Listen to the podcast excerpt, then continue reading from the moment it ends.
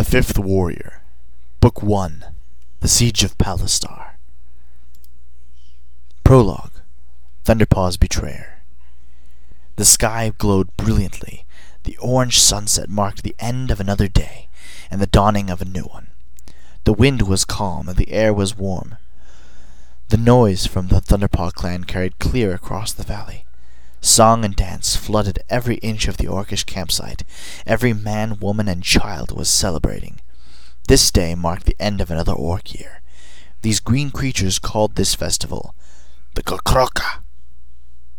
The men shared stories of their battles, and the women shared the troubles of home and the blessings of the year. The small ones ran about playing games. Even throughout this, one orc did not celebrate. The war chief, Hothar Felbold, sat in his tent alone. His green skin sagged from age, and his fingernails were chipped and dirty. His face was solemn, and his red eyes were deep in sorrow. His thoughts were on his sons. Tholen, his eldest, was a mighty warrior. He alone had ventured across the sea into Fainwell Forest. He alone challenged the Arknoll and won the Arknull, might of the Arknoll. The mace forged by Drakthon, king of the Arknoll. He alone waged war on the dwarves of Vegoth Canyon and defeated them.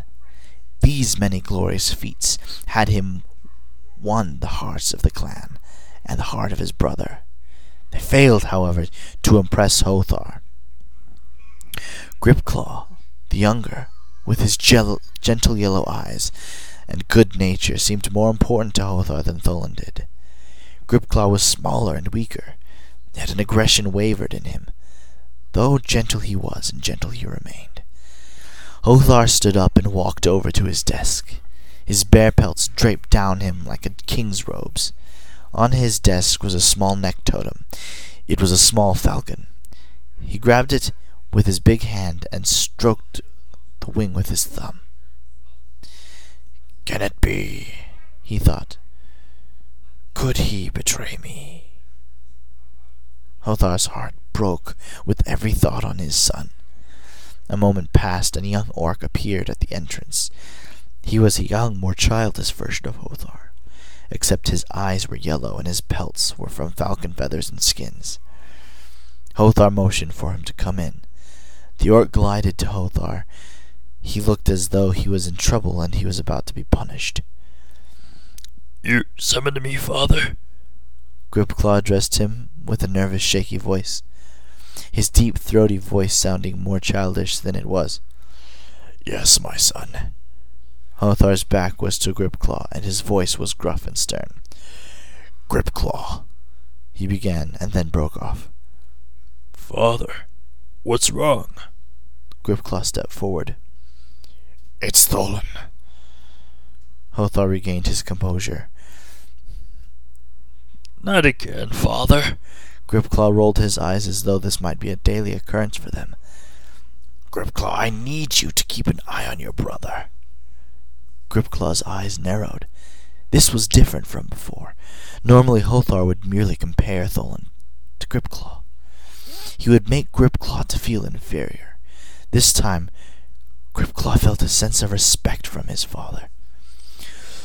Father, why don't you trust him any more? Gripclaw stepped closer, and a little more confidently. It's been very tense between you two for over two months now. Gripclaw raised his arm in a confused manner. All he ever does are actions to honor you, to gain your respect. Tholen is not like us anymore. Hothar turned to Gripclaw. Something's changed. He looked down and thought, and then turned back towards the desk. He's become more aggressive, more cruel, more. Hothar trailed off. Evil. It's almost as though he's lost his conscience. Hothar turned back toward Gripclaw. It's like people don't matter to him anymore. Only the objective. He strives to accomplish his task, no matter the cost. What do you think happened? Gripclaw quizzed.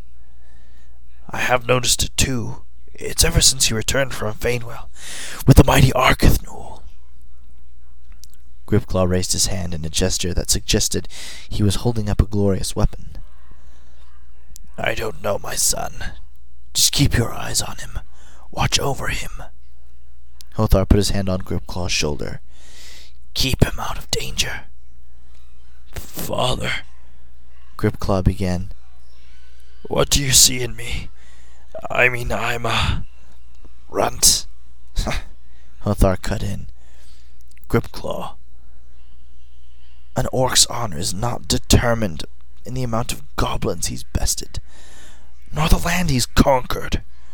Hothar looked at his son in the eye. No, my son. Honor is achieved through the heart.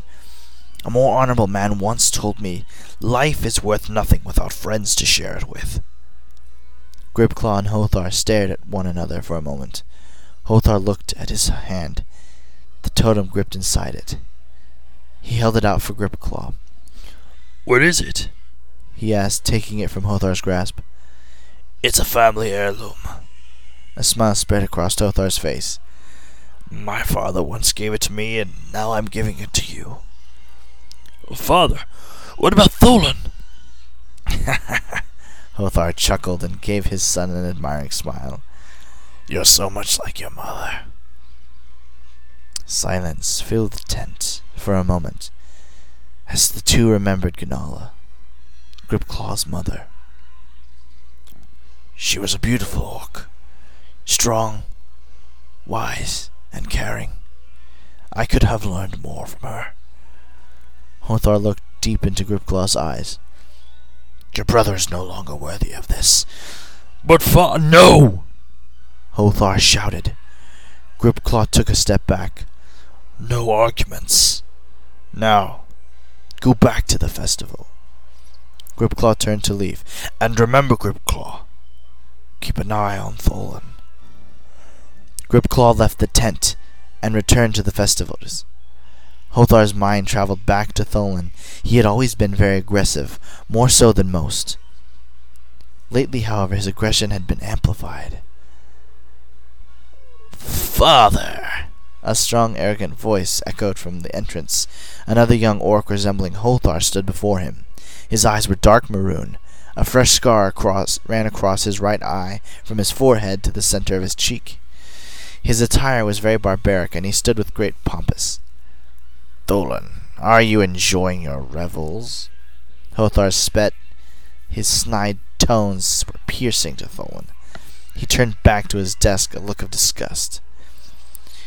Pop, why do you hate me so?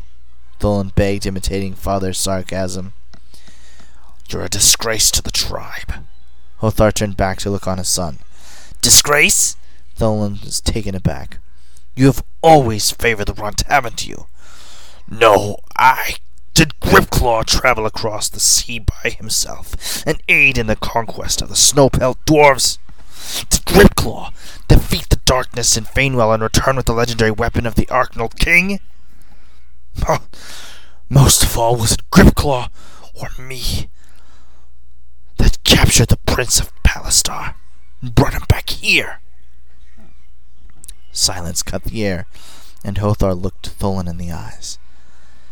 There was a darkness that burned inside, one that Hothar cut Hothar deeper than any blade could. Father, I did it all for you, so that we could take over the kingdom of Palistar together. You did this for yourself, Tholen, not for me. You're selfish and reckless. You have no regard for your tribe. Hothar's words cut Tholen. Gripclaw cares for the people.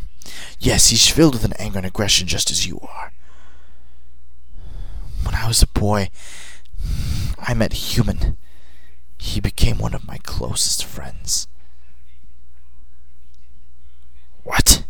Friends? Them? Never! This kid no older than seventeen taught me something. And he saved my life. Hothar gazed out to the beyond. He told me that our accomplishments mean nothing when our heart isn't for those who we love. He said the only thing that truly matters isn't how much you've done, but how you do it. What kind of man will you become? Without him, I would never have become who I am. And your mother, she would never have loved me. Hothar choked on his last words. You're pathetic. Tholen's gaze turned from shocked anger. I remember hearing the tales of your adventures. You used to be my hero. What happened to you, father?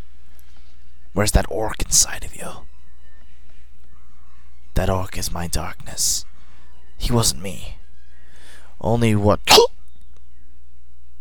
Hothar was cut short by a sharp pain from behind. He saw a sword protruding from his chest, and then saw it disappear. His vision began to blur, and sounds were drowned out by the sound of his slowing heartbeat. Hothar fell to the ground and saw Tholen bend down. He saw him trying to say something, but couldn't make it out. Next to Tholen was a human. His face was blurry to Hothar, and he couldn't tell who he was. After moments, a bright light appeared, and a woman orc offered her hand to Hothar. He knew this woman. Gnala, Hothar said. He felt himself being drawn to her. He wanted nothing more than to be with her. His wife was calling him home. He felt happiness and nothing. And then nothing. Tholen and the kid checked the body. He's dead. Good job, kid. Tholen's icy tone rang clear in the tent. Now what? The human slunk back into the shadows so as not to be seen. Now we rally the troops.